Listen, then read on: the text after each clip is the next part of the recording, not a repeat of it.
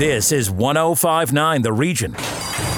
Ponies 24 7, the radio magazine covering the world of horse racing, is brought to you by Woodbine, Woodbine Mohawk Park, Ontario Racing, and Rocket Ship Racing. Over to your hosts, Ann Romer and Larry Simpson. Good morning. I'm Ann Romer, and welcome to Ponies 24 7, the radio magazine. As you probably know, this radio show is highly invested in working with Lymphoma Canada and with several fundraising efforts, including an ongoing campaign called Don't Horse Around with Lymphoma, also an online silent auction of sports and horse racing memorabilia, also some lifestyle packages. It all begins at midnight tonight and runs through January 31st. Mika Modolo is a superstar. She's a shining light on CP24. She's going to join us on the show today to talk about her lymphoma journey and also the importance of Lymphoma Canada's fundraising efforts that includes initiatives like our online silent auction. Also, friend of the show, Bob McClure had another successful campaign last year on the Woodbine Mohawk Park circuit. It saw him once again having a workmanlike session with 176 wins and purse earnings of just over 5.2 million. And our Larry Simpson had an opportunity to sit down with Bob to talk about not only his 2022 season, but the goals for this year and everything else at Woodbine Mohawk Park. Now, this is cool. We're going to speak with trainer Jennifer Stein. She's the wife of Woodbine regular jockey Justin. She watched as her The Backstretch Dude went on to win a five and a half furlong maiden race, winning by one and one quarter lengths over his nearest rival.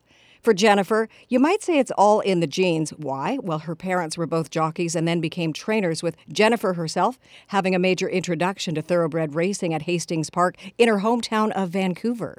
And finally, he's back. My co host Larry Simpson will once again try to sniff out some potential betting gems at Woodbine Mohawk Park and other North American tracks that are racing today with our Ponies Picks of the Day, sponsored by Rocket Ship Racing. It's going to be a fantastic show, so please get your HPI and Dark Horse accounts ready to go for some heavy duty action today. When we come back, Larry Simpson will join us as we catch up on some recent horse racing news. Ponies 24 7, the radio magazine, brought to you by Woodbine. Woodbine Mohawk Park, Ontario Racing, and Rocket Ship Racing. More from the track when we come back on 1059 The Region.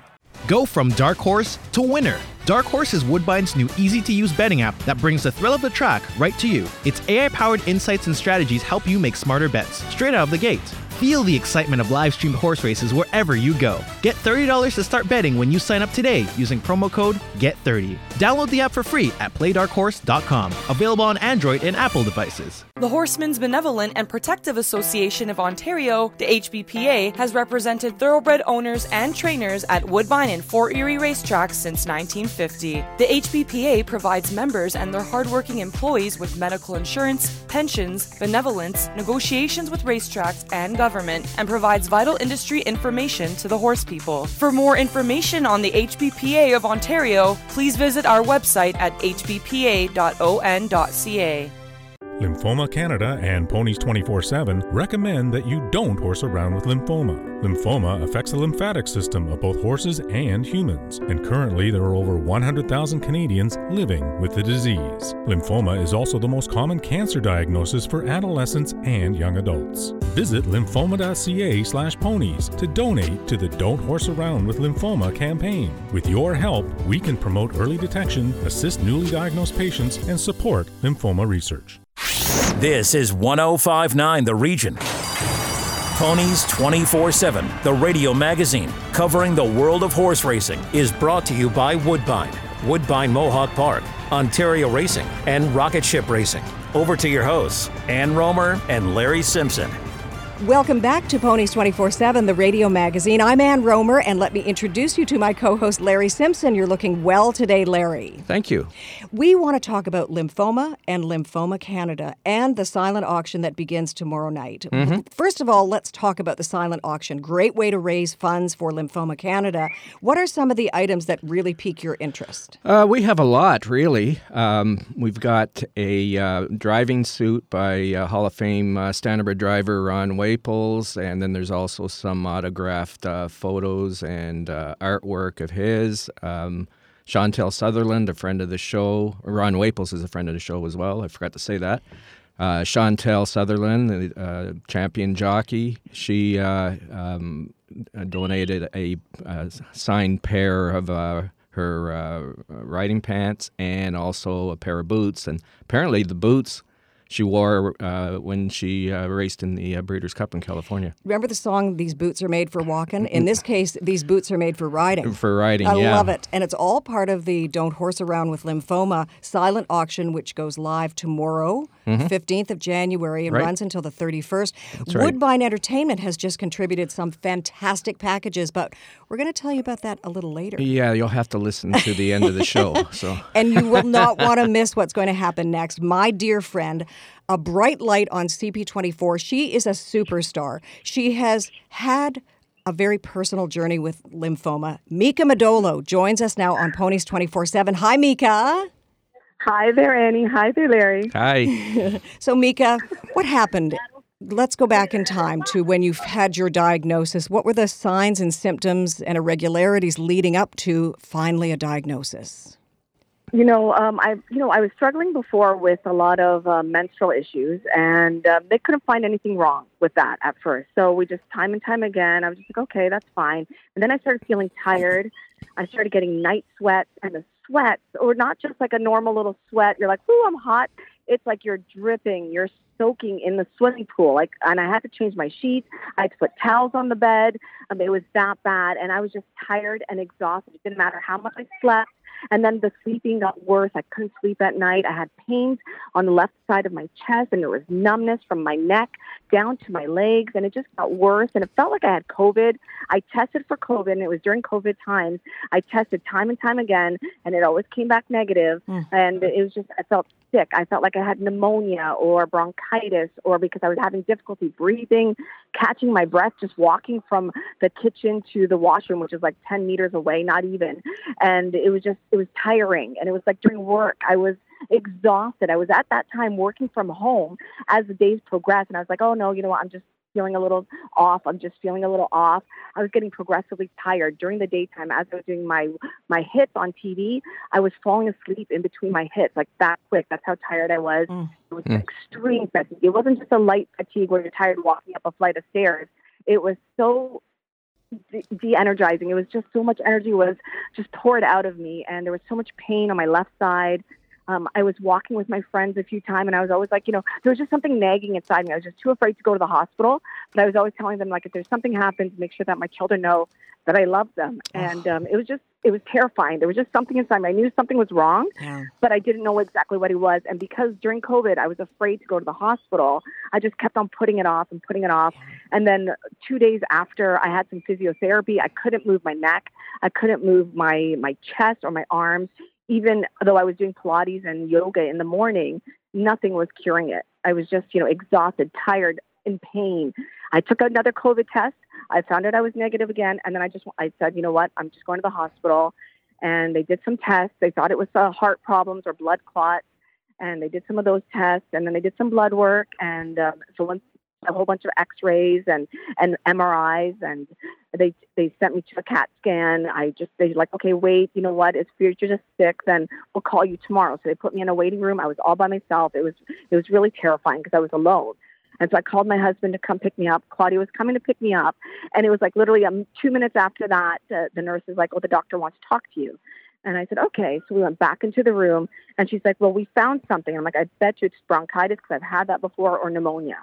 And she's like, "Okay, well, if you think that," she goes, "Well, we think it's cancer." And I was like, "No way, it's not cancer. It can't be cancer."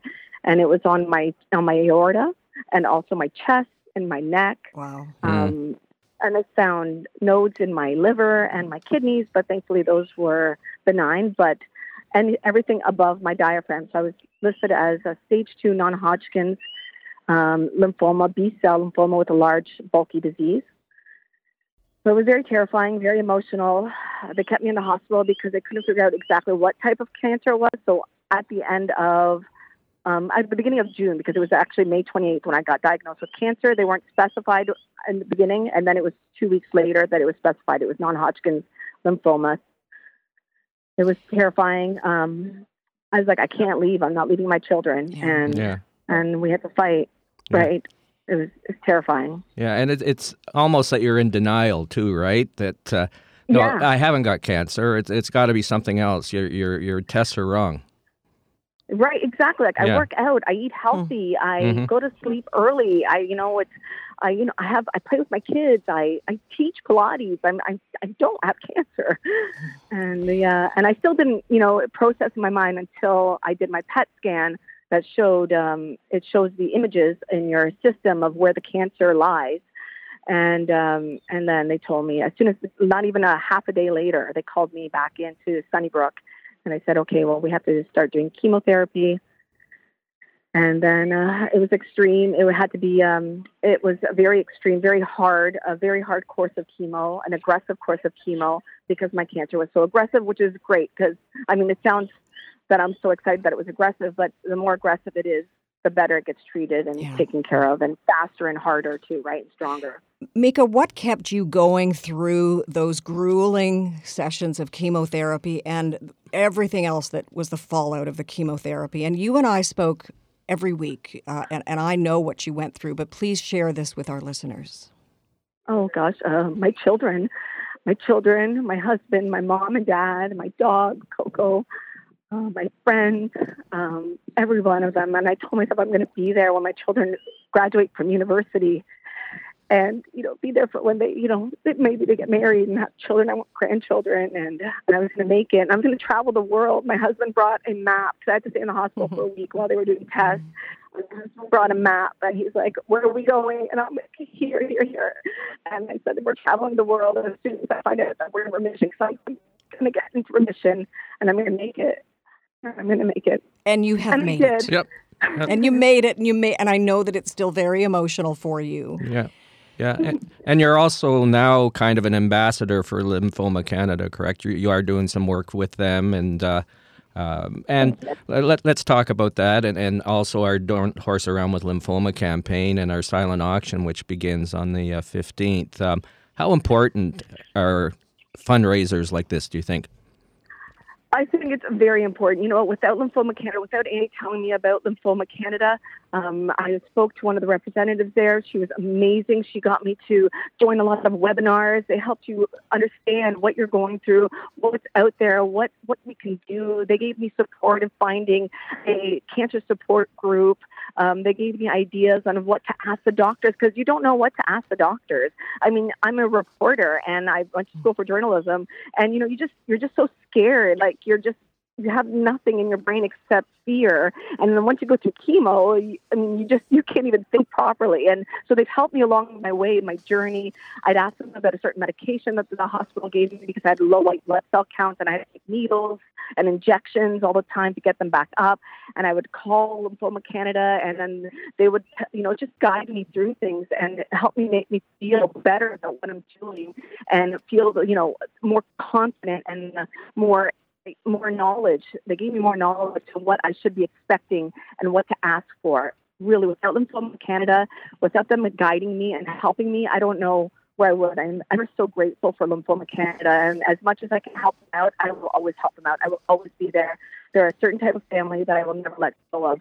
I have a, a counselor that told me that I'm part of a group that I've never wanted to be part of, but I'm in love mm. with them, and I love being part of that group now. And it will forever be part of my family and part of my life and an extension of me. Mika, why is it important that people think about donating to support Lymphoma Canada? I understand everything that they've done for you and you've done for them, but let's talk about the broader scope, and that would be people taking the time to be involved in campaigns like Don't Horse Around with Lymphoma, finding ways to raise funds to support Lymphoma Canada so they can continue to support you and Larry and everybody else who's been touched by lymphoma. Absolutely, absolutely. You don't know who's going to ca- get cancer. I didn't know I was going to get cancer. It doesn't run in my family. Um, it just it can strike anyone. It is the fifth most common cancer out there, and it can strike anyone in any form. Everyone's cancer is so different. Everyone's experience is so different. Test yourself. Go to Lymphoma Canada. Let them help you out. They are there to help you. They are there to help each and every person out there. They're able to help educate you, help guide you through what you have to be. And, and they do love. You don't feel like you're just a, a number. You feel like a person when you call Lymphoma Canada and you're part of it. The doctors that they get, the webinars that I've been part of, the the podcast that I've been part of and, and listened to and educated myself on, it's it's informative. It it helps you um, gain a little bit of hope and strength in the sense that you know what you're understanding because they don't make it sound as though you know what it's it's something that you can't con- you know con- concept a concept in your head. You can't grasp it but you can. It's just it's very informative. You feel very welcoming it helps you alleviate a little bit of stress and anxiety in your heart. Not much, but it is a lot more than what you would get without being part of Lymphoma Canada. They are there for each and every single person, either if you're a support caregiver or if you are a cancer patient yourself. It's it's wonderful. My husband and I both joined a whole bunch of series together, and it's just it helped us so much. And I guess you know, finally, uh, one thing that we haven't touched on is lymphoma can also affect horses. And mm-hmm. uh, a, a, great horse, Hall of Fame horse by the name of Some Beach Somewhere, uh, actually died from oh. lymphoma. And uh, so that's kind of another, you know, uh, reason why uh, we're, you know, tying the show in with Lymphoma Canada and that and and it's the same thing. Uh, it kind of that disease kind of creeped up on some beach somewhere. They didn't know what he was, what he had, or whatever. And uh, so, I guess you know you've hit the nail on the head. That uh, yeah, support uh, support projects like Don't Horse Around with Lymphoma, and because you know you got to find a cure somehow, right? Absolutely. Find a cure. You know, it doesn't, as you can see, he was very active. The horse was very active. He had lots of exercise. He ran. It doesn't happen to just dormant people, it happens to anyone, anywhere, any animal, any person that you love. And that animal is someone special to someone's heart. And, you know, it's just so sad and so terrifying. So if we can help them, um, in any way, th- that would be great. Lymphoma Canada is amazing, amazing. Wow broadcaster Mika Madola, warrior, superstar, my dear, dear friend. Thank you so much for joining us on Ponies 24 7, the radio magazine. Thank you. Thank you. Thank you. Thank you for having me. Thank you, Larry. Thank you, Annie. Love you, Annie. Love you, Mika. When we come back, friend of the show, standard bred driver Bob McClure joins us on Ponies 24 7, the radio magazine. Ponies 24 7, the radio magazine, brought to you by Woodbine, Woodbine Mohawk Park, Ontario Racing, and Rocket Ship Racing. Follow us on Twitter at 1059 The Region. We'll be right back. Enjoy the thrill of the race anytime with HPIBet.com, the number one betting site for experienced horse players. Join for free and watch and wager when you can't bet at the track. Stream live racing from over 500 tracks from around the world. Bet with ease from anywhere. It's safe and secure. Sign up today and get one month free live race streaming. Plus, for a limited time, get a $100 bonus and your first bet is on us. Go to HPIBet.com to join for free today. COSA, the Central Ontario Standardbred Association, proudly serving Ontario horse people. COSA, helping to ensure and support a collaborative and vibrant harness racing industry based on integrity and accountability. For more information, please visit the COSA website at cosaonline.com or call 905 854 2672. Ontario Racing, the excitement of thoroughbred, standardbred, and quarter horse racing at 15 racetracks. We are the voice of the Ontario horse racing industry, and we direct breed improvement programs, set annual race dates, and work on attracting new horse owners and race fans. Ontario Racing is committed to supporting a vibrant industry with one vision, working together for a stronger horse racing community. To get your horsepower, go to OntarioRacing.com and experience the excitement. Ontario Racing, three breeds, one vision. This is 1059 The Region. Ponies 24 7, the radio magazine covering the world of horse racing, is brought to you by Woodbine, Woodbine Mohawk Park, Ontario Racing, and Rocket Ship Racing. Over to your hosts, Ann Romer and Larry Simpson. Welcome back to Ponies 24 7, the radio magazine. Well, Woodbine Mohawk Park driver Bob McClure had another very successful season in 2022 with 176 wins and purse earnings of just over, are you ready? $5.2 million. Our Larry Simpson had the chance to sit down with Bob recently to talk more about not only last year, but what goals he set for himself this year, 2023, at Woodbine Mohawk Park. Larry? Oh, Bob, Happy New Year. Uh, thanks for doing this. Let, let's talk about 2022. You drove 176 winners and purse earnings of over $5.2 million. Uh, were you happy with that? Oh, well, I was happy given the circumstances. Uh, obviously, I, I had to sit on the shelf for a long time. I was out with a broken arm for a good mm-hmm. chunk of the beginning of the year and the end of 2021. But I mean, it was uh, it's uh, it's part of the job. But uh, I think uh, I scrambled well, and towards the end of the year, I had uh, I had some big uh, big wins and some big mounts uh, show up. So I made the most of it. Talk about some of the highlights then. Of obviously breaking your arm wasn't a highlight, but some of the positive highlights. I drove a couple horses that really, uh, you know, they were horses that not many people get to drive in their career. Uh, one being Xenia Hanover. She was uh, probably one of the fastest trotters I ever drove, and she was she was quite entertaining because she could uh, she could give you some real highs and some real lows in, in the same week. But uh, the highlight of the year for sure was Sylvia Hanover. There were there were no lows with her. She's she's just a phenomenal horse, and she ended up winning the Breeders' Crown at the end of the year, which they're hard races to win. So when uh, the season ended and you had a few days off in between before the new season started, did you reflect back and say, yeah, I'm, I'm kind of happy with what I did, but I want to do something different in, in 2023?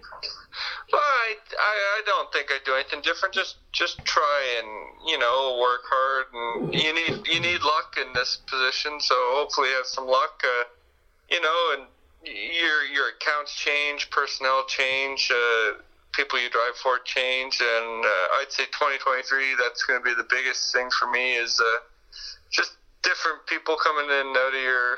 Uh, you know, and out. So uh, I, th- I think just trying to represent everybody as best I can that'd be my biggest goal. Yeah. Now you were you were mentioning your accounts change and that maybe for our listeners, Bob, talk about how do you secure a drive? Do you go out and, and do you sell yourself, or does somebody come to you and say, I, I want you to drive this horse"?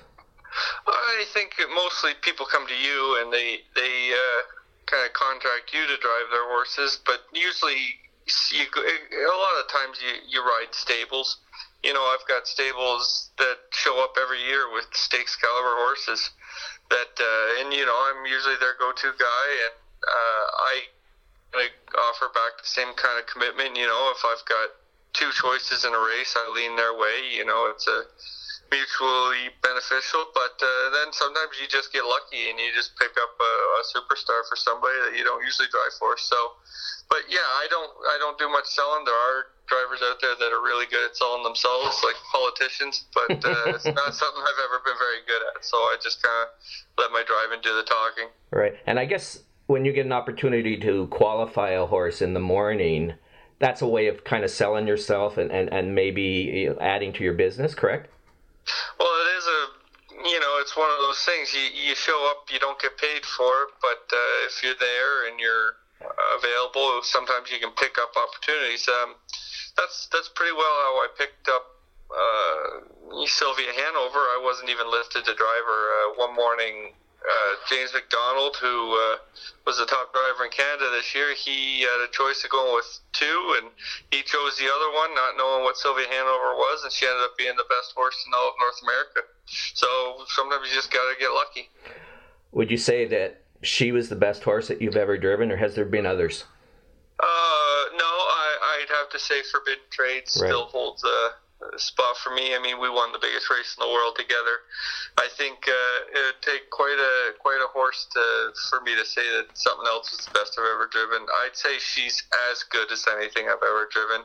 She would have been undefeated this year, but she got plagued with a bad post one night. and She got beat about six inches. But uh, it'll be interesting to see what she goes on and does at three. I mean, that's at two. She's only raced for one year, but if she comes out at three and she can replicate it, mm-hmm. I think uh, all of a sudden she's going to be in the conversation for one of the best fillies of all time. Yeah. Okay. Now we um, we had uh, you mentioned James MacDonald. We had uh, James on the show last week, and I asked him this question. I'm going to ask you the same. Uh, how do you prepare for your drives at night? Like, do you get the program and you go through it, and it's almost like a handicapper? You look and say, "Oh, this horse is going to leave, so I might follow this horse," or uh, "This horse isn't going to leave, so I'm going to try to get to the front." How do you do it? Uh, I think uh, we'd be pretty similar. You know, we both. Uh, I think the night before we both take a program home. We we do a little bit of studying, and then when we get to the races, uh, you know, then you find out the scratches, the changes, and you just try and mentally prepare yourself. I know James, his uh, his pre-race routines usually just talk a lot. You know, not a whole lot of Mm-hmm. silence with him. he'd, he'd, be perfect for a radio interview, except he wouldn't get any words in. well, we've had him on a few times, and I think you're right. yeah, no, he's a, he's a great guy to talk to for sure. Yeah, exactly, exactly. So, uh, if you, um, you know, you're you're in family, your family ties, right? You, uh, your family was all involved in, in that in in the horse racing industry. Uh, was there ever any chance that maybe you wouldn't follow the same path? Uh, yep. For for a long time, it didn't look very good. Uh, when I was, uh, you know, first got my license for the first five six years, it it didn't work out very well. I was uh, working full time construction, plowing snow and stuff like that, and I couldn't really get the ball rolling. I just didn't think it was for me. I wasn't very successful at it, and then right around 2000 14, things started to change. Uh, some drivers moved on from the B tracks, and uh, my career kind of just took off from there. And uh, l- looking back now, uh, know, well, for example, a good friend of mine, he moved to the States in 2013 and I was doing construction. And when he came back, I was leading driver in Canada, and he was like, "What happened?" So, so what was the secret to the success? Was it you just had a different attitude, or? No, I'd say opportunity. Uh, like I said, a couple drivers moved out. Uh, Trevor Henry, he, he had the bulk of the power on the B tracks. He moved to Woodbine. Mm-hmm. A couple of his stables started using me, and you know, opportunity's key. And from there, uh, I just got lucky. Yeah. Now, I guess staying on the same topic, you just mentioned B tracks and that, and you've driven your share of B tracks, half mile tracks. You've driven the Meadowlands. Uh, you've driven uh, Woodbine Mohawk Park. Uh, you know, which are your larger tracks. Do you, um, you know, prepare differently uh, for a race? Is there a different strategy that you use on a half mile track compared to, you know, a larger track like the Meadowlands or Woodbine Mohawk Park? Yeah, definitely. Uh, on the bigger tracks, um, to commit to say first over, you know, being the first one to advance on the outside, you you better have a lot of horsepower in front of you because that's a long, grueling grind. Uh, you really have to conserve as much as you can on the big tracks.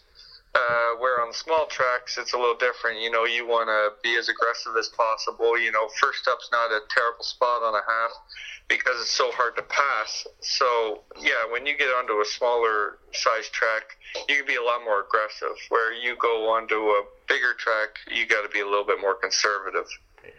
Is it is it tough though? Like, um, say you drive at a track like Clinton, which is a half mile track uh, in the afternoon, and then you'll go to Woodbine Mohawk Park at night is it tough getting into that mindset that hey wait a minute i was just on a half mile track now i've got to get onto you know uh, with the big boys again is there a, a, change in your mindset then I don't, I don't find there is for me, no. but I do see it a lot in drivers that are regulars on the half. I do see it. Uh, they sometimes struggle with the adjustment. Um, you know, they if they ninety nine percent of their drivers are on a half, and then they come to Woodbine or you know the Meadowlands, then you can see that there's a struggle for them. Uh, it's almost like they're racing seven eighths of a mile sometimes, but that's just something that takes a lot of time, and uh, you you kind of it just gets embedded into you. But no, for me personally, I don't have that issue. Okay. What about idols? Uh, drive, driving idols. Was there somebody that you idolized? Well, right now I would have to say everybody's in awe of Dexter Dunn uh, in the U.S. He's, Yeah. he's just he's just links ahead of everybody else. You know, he, he's the clear best driver in the world, and there really isn't anybody close to him. What makes him so good? I wish I could tell you because I'd replicate it. but uh, certainly one thing he's got going for him, he's an extremely nice person. He's kind of like a James MacDonald, very friendly, nice to everybody. Mhm. I don't think he's got a bad bone in his body. But uh, as for somebody else who I idolize, I'd say Brian Sears. Uh, I think he's pretty cool, and he's uh, for being you know a little older, he's still got amazing hands and still a great driver. Right, right. Now, okay, we, we've rolled into uh, 2023 now. Uh, you've driven uh, a couple of weeks, I guess you'd say, at Woodbine Mohawk Park. You've had some success. Uh, besides staying healthy, any goals for yourself this year? Uh, that is it. Uh, that was the one goal I set. And I said, if I can keep every limb I have intact this year, that'd be awesome. It'd be the first time in a while. And yeah, no, I've been very happy with the way the year started. Uh, I was bugging James last night. I said, yeah, you know, back to the way things are supposed to be. I'm lead driver and you're sitting fourth. and what was his response? uh, oh, he, he doesn't say much bad. He just laughed and probably said something derogatory. you've kind of proven yourself in the past, right? And you've been able to bounce back, and, and you know, hopefully that stays the same for you. Yeah, for sure. And you know, it's a, it's tough to mentally and physically come back. So uh, just glad I'm on the right track now. Right. And this, just finally, I just want to get your opinion on something like have you noticed a change in basically the, the, the crowds at Woodbine Mohawk Park and the smaller tracks now? Are you seeing more younger people? No, not really. And I hope uh, an effort's made to get them out soon. Uh, I think I think that's uh, where our game's really lacking behind. I think somebody needs to.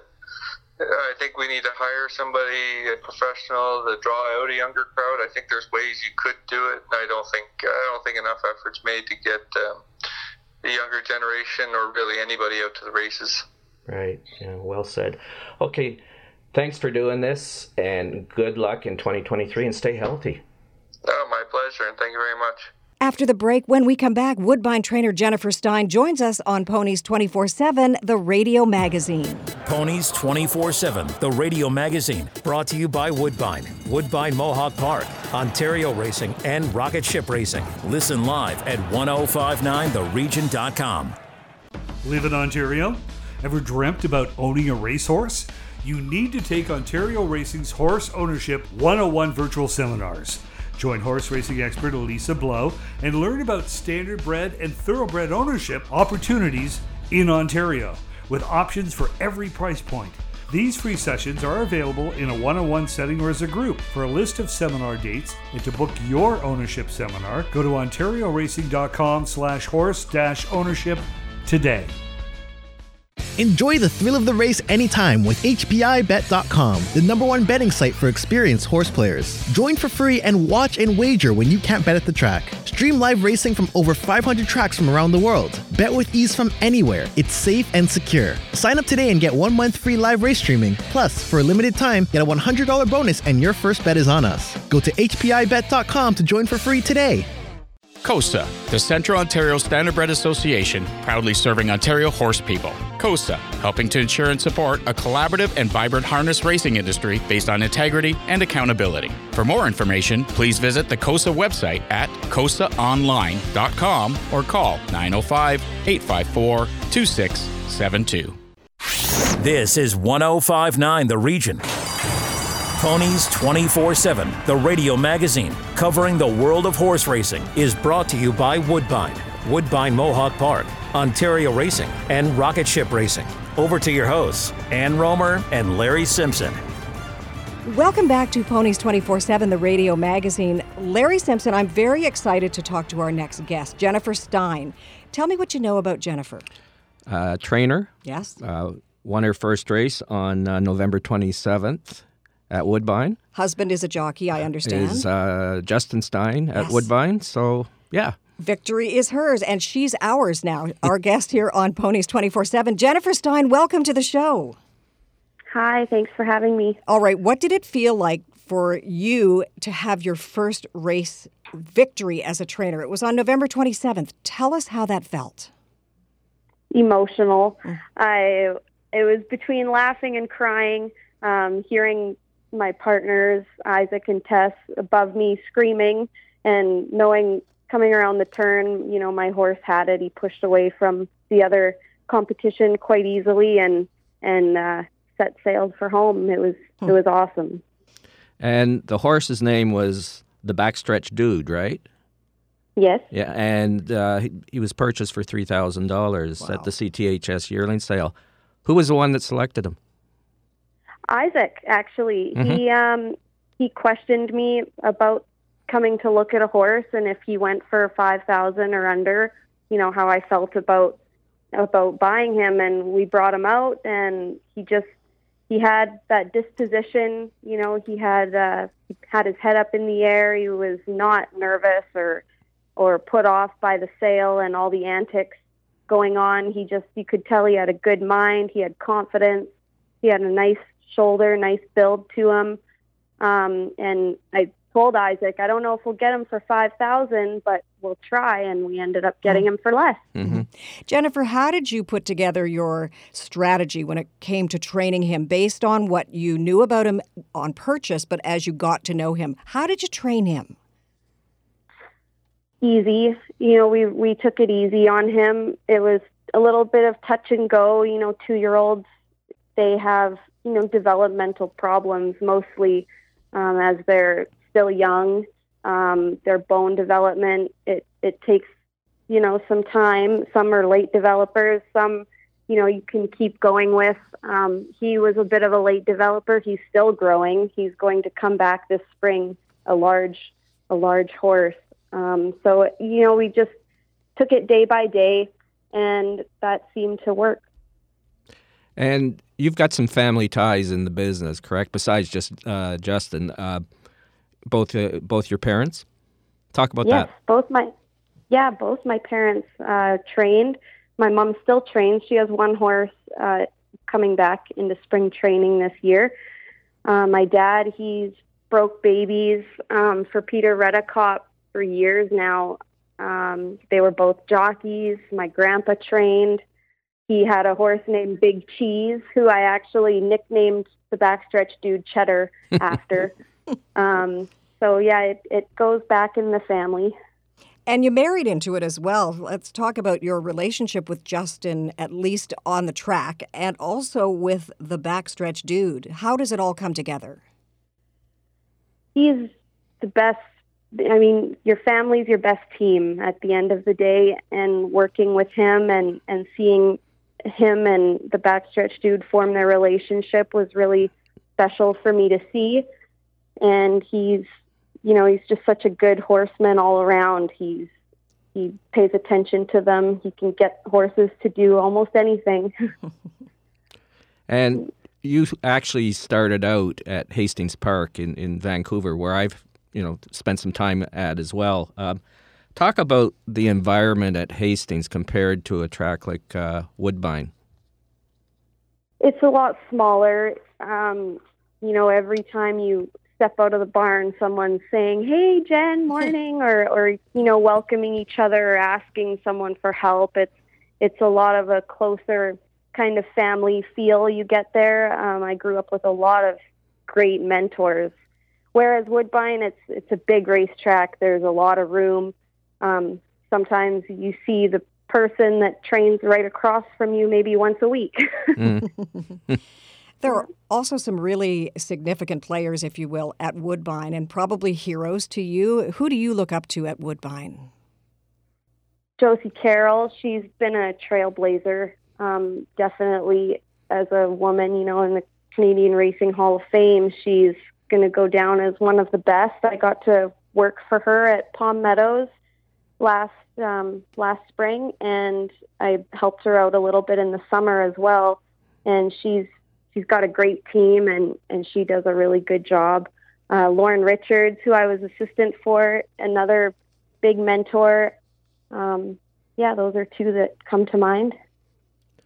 So one of the goals for 2023 for you would be to maybe add some more horses to your stable.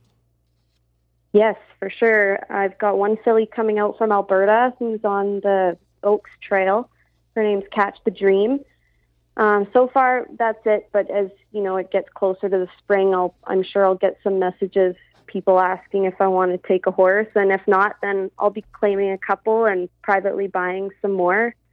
Sounds like you're becoming really comfortable with this process. Can you describe uh, Catch the Dream? She sounds like a, a, a wonderful filly. Yeah, she is.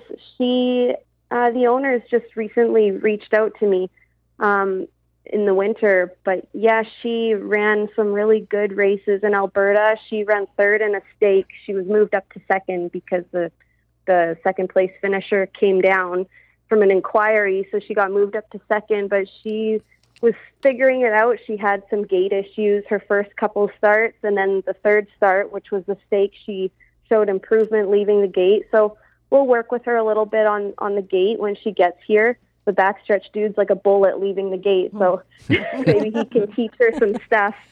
Um, but but yeah, I'm really excited to to get her out here. And let's go back to the backstretch dude for a minute um, and his ownership uh, group. Uh, they've got some standardbred connections, correct? Yes, they own and train um, standardbreds. Isaac and Tess. They breed their own. They full out the the babies on their farm. Um, they're they, they've been a big a big player in standard standardbreds for sure. Talk to me about that relationship with Isaac and Tess. It's a very important relationship at this point. Yeah, Justin knew both of them a little bit uh, when he was here years ago. He rode a horse for them, Addie Bear. It was the first thoroughbred they ever owned, and she wasn't she couldn't run very fast. She's a jumper now. Um, so he we met them at the sale and it was just kind of a coincidence, you know, bumped into them, said hi and and we ended up buying that horse. It was very unexpected, but it's turned into a a profitable relationship. Yeah. And I guess we should point out Isaac and Tess is Isaac and Tess Waxman, correct? Yes. Yeah, yeah, yeah. Yep. Okay, um, let's let's talk a little bit about uh, uh, your your husband Justin. He rode the horse for you that day, right? Did did he also work the horse out in the morning and come back to you and, and, and say, yeah, I think you need to do this, or no, no, she felt good, uh, and and then after that, when he rode her in the race, what was he like when he came back? Good question. yeah, he he galloped him up to the race almost every day uh, for for a few months there, um, and he breezed them. and there he didn't have many complaints about him. The only time he ever said anything to me was before he was turned out in June. I gave him two months off, and that was the only time before then. He and I saw it too. You know, I came back. I said he didn't look a hundred percent. He said, yeah, he, he kind of trained himself really easy. So we gave him two months off and came back, and after that, you know, there there were no issues. Um, he was very excited. I don't know if you watched the race, but when he crossed the wire, it was like he won the Kentucky Derby. Yeah, he was pump fisting. yeah, he was so happy. You know, we've watched the replay countless times, and and every time it's you still get that feeling. You know, Justin Stein, your husband, as we all know, is one of Woodbine's leading jockeys. Was there ever any doubt in your mind, Jennifer, that he would ride the backstretch dude? No, I knew that I knew that he would take him over over any horse, whether Kevin Attard or Josie Carroll or Mark Casse had something in there. He was he was loyal to to me and and our and our horse. Hmm. But what if you want to get rid of him? you mean her husband or the? no, as a jockey, I mean. oh, I'd be getting in trouble later. you know, I, I got to ask you, and, and and it's a question that someday I hope I never have to ask. Uh, being a trainer, it it was a man's world. Is it still today? No, I think women are are slowly um, getting the respect they need. I've always said, you know, women do have a, a special a special connection with with horses and and animals in general. You know, they're a little softer. Um, horses sometimes, you know, they they soften with with a woman, um, and I, I think that I mean, I think that's I don't I don't think it's a man's world. Um, I think that women have been criticized uh, for sure in the past. You know, um, I've seen owners take horses away from from women and give them to a male trainer, and the horses run the same. So I, yeah, it's it's hard for me to to to kind of compare the two, just because I've seen so many women like Josie Carroll and Barb Minshall, you know, compete, you know, head and head with with some of the best. Yeah. And you've always kind of had a sports background, right? Uh, talk about you. You were you were big in soccer, right? Yes, yeah, soccer. I played from the time I could walk uh, through high school. Um, I did in my knee pretty good, so it came to an end. Um, but I mean, I'm no regrets. I'm I'm so happy doing what I'm doing. Jennifer, what advice have you for anyone listening right now who would like to be involved in horse racing and in particular at your level as a trainer? Dream big. You know, no no dream is is too large in this industry. They're they're not machines. They're they're horses and they're they're animals that you mold yourself. You know, we we molded the backstretch dude into a really nice nice horse, not just you know talented as a as a racehorse, but also so nice to deal with all the time. And I think that you know dreaming is is a big part of that. You know, think think about what you're after every day, and it'll come true. And work hard and and never lose that positive, you know, that positive flow. Final question for you, Jennifer what can we expect the backstretch uh, dude? What's his schedule for uh, the spring going forward? Hopefully, we get his first start into him by June. Um, going six furlongs, three quarters for the non forty, um, op- or the the optional forty non 2 mm-hmm. Sorry, um, and then hopefully I can stretch him out to seven eighths, and he'll get the distance. He did win going five and a half, but Justin said uh, there was definitely room for for more ground there. So if we can stretch out to seven eights, I'd love to try him in the Elgin Stakes. It's for the Ontario sired mm-hmm. horses that you buy out of the sale, and you get ten thousand if you win it towards a, a yearling purchase in the sale the next week. I think that he could win the Elgin Stakes. You know, if it doesn't come up too tough.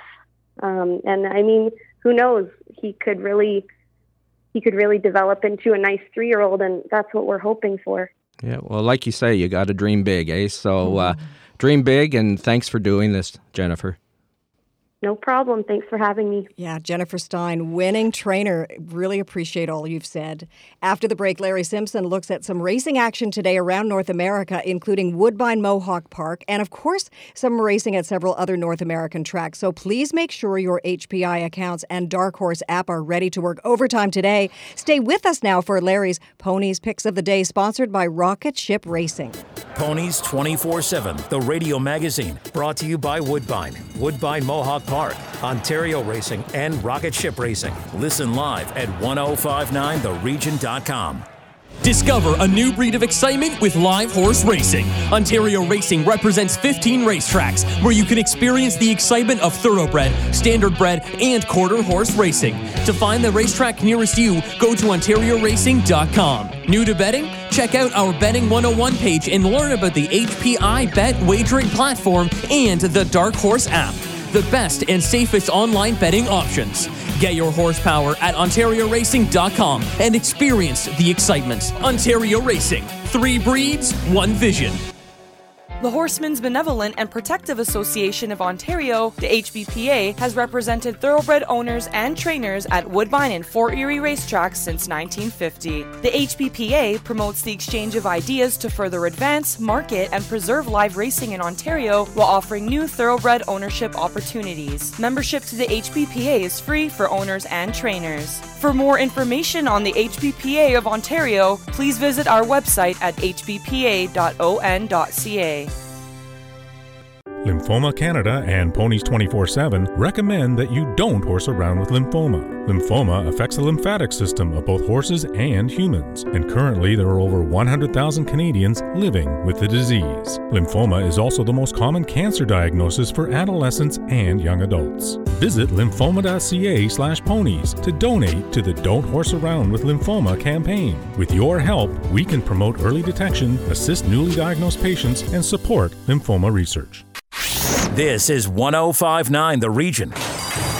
Ponies 24 7, the radio magazine covering the world of horse racing, is brought to you by Woodbine, Woodbine Mohawk Park, Ontario Racing, and Rocket Ship Racing. Over to your hosts, Ann Romer and Larry Simpson.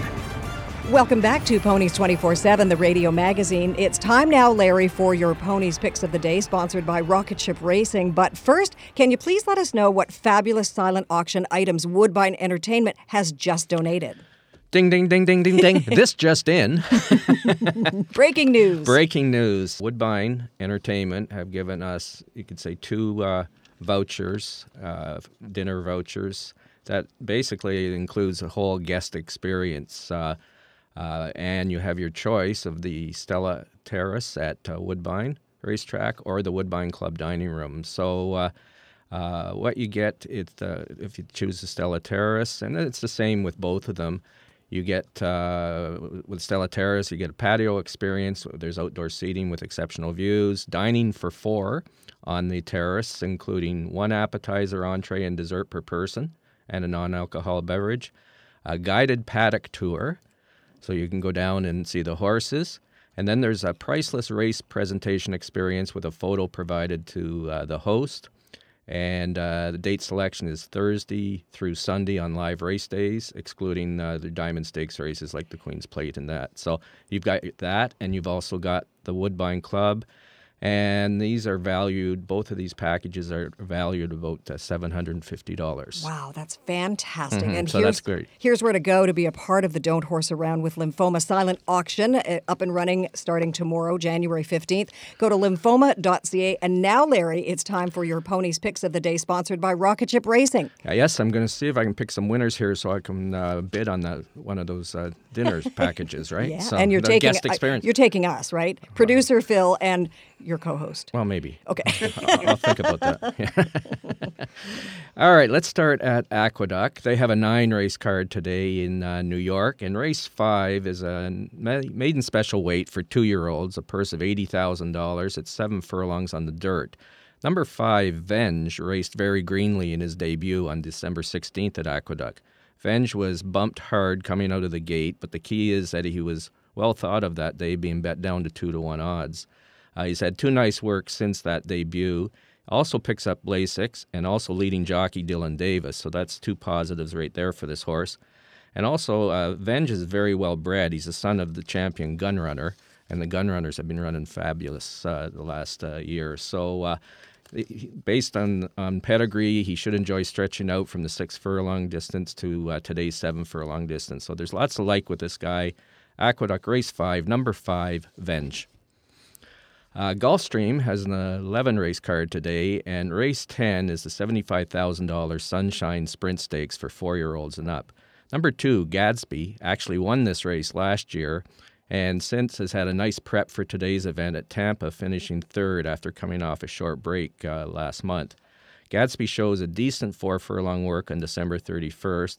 Looks to have the right racing style for today's event, which he should be able to sit off the fast pace and then uh, pounce in the stretch on the speed. Uh, Gadsby picks up top jockey Luis Saez, and his trainer Carlos David is a great 22% with horses making their second start off a layoff of 45 to 180 days. So, Gulfstream Park, race 10, number two, Gadsby. And then finally, we got Woodbine Mohawk Park. They have an 11 race card, and I'm going right to race one, a one mile pace for a purse at $21,000. Listen to this name. Number eight, Jabberwocky. Oh. Yeah. Imagine, uh, you know, Ken Middleton calling that horse Jabberwocky, you know. Had missed a couple of uh, weeks prior to uh, last week's start, and despite the layoff, I think that Jabberwocky performed very well as he cleared to the front just past the quarter pole, and he went a long way on the front end until tiring late in the stretch, which you expected him to do when he was off two or three weeks there. And he finished fifth there. Uh, with that race under his belt, I think Jabberwocky should uh, fare better tonight and should be able to uh, clear to the front from his eight post. Also, uh, after missing a week, regular driver Sylvain Filion is back in the bike tonight. So there's a lot to like with this horse, too. So Woodbine Mohawk Park, race one, number eight, Jabberwocky. And I just wanted to point out I usually have a Santa Anita play on Saturday. Well, Santa Anita is canceled because of the rainstorms in, uh, in California, but they are racing in place of Saturday. They are going to race on Monday. Larry, thank you as always. Wonderful working with you. And I want to give a big shout out to Mark at Fans of Horse Racing. Hey, Mark. And a final goodbye to everyone. Thank you for joining us for this edition of Ponies 24 7, the radio magazine. A reminder if you'd like to receive a free digital copy of the current issue of Ponies 24 7 magazine, and a new one will be released shortly, email Larry at theponies247experience at gmail.com. And don't forget about the Ponies 24 7 Lymphoma Canada campaign, Don't Horse Around with Lymphoma. For more info, go to the landing page lymphoma.ca forward slash ponies. And please donate to the cause. Remember our online silent auction of great sports and horse racing memorabilia and guest experiences starts January 15th, runs until the 31st of this month. Once again, go to Lymphoma Canada's website where you'll see the items displayed and you'll be able to keep visiting the site to check on whether your bid is still live and also have a sneak peek at new items that will be added over the next few days. Stay with us here on 1059 The Region all weekend long and again, thank you for listening. Ponies 24 7, the radio magazine with Ann Romer and Larry Simpson, has been brought to you by Woodbine, Woodbine Mohawk Park, Ontario Racing, and Rocket Ship Racing. Tune in next Saturday morning at 8 for more from the world of horse racing. This is 1059, The Region.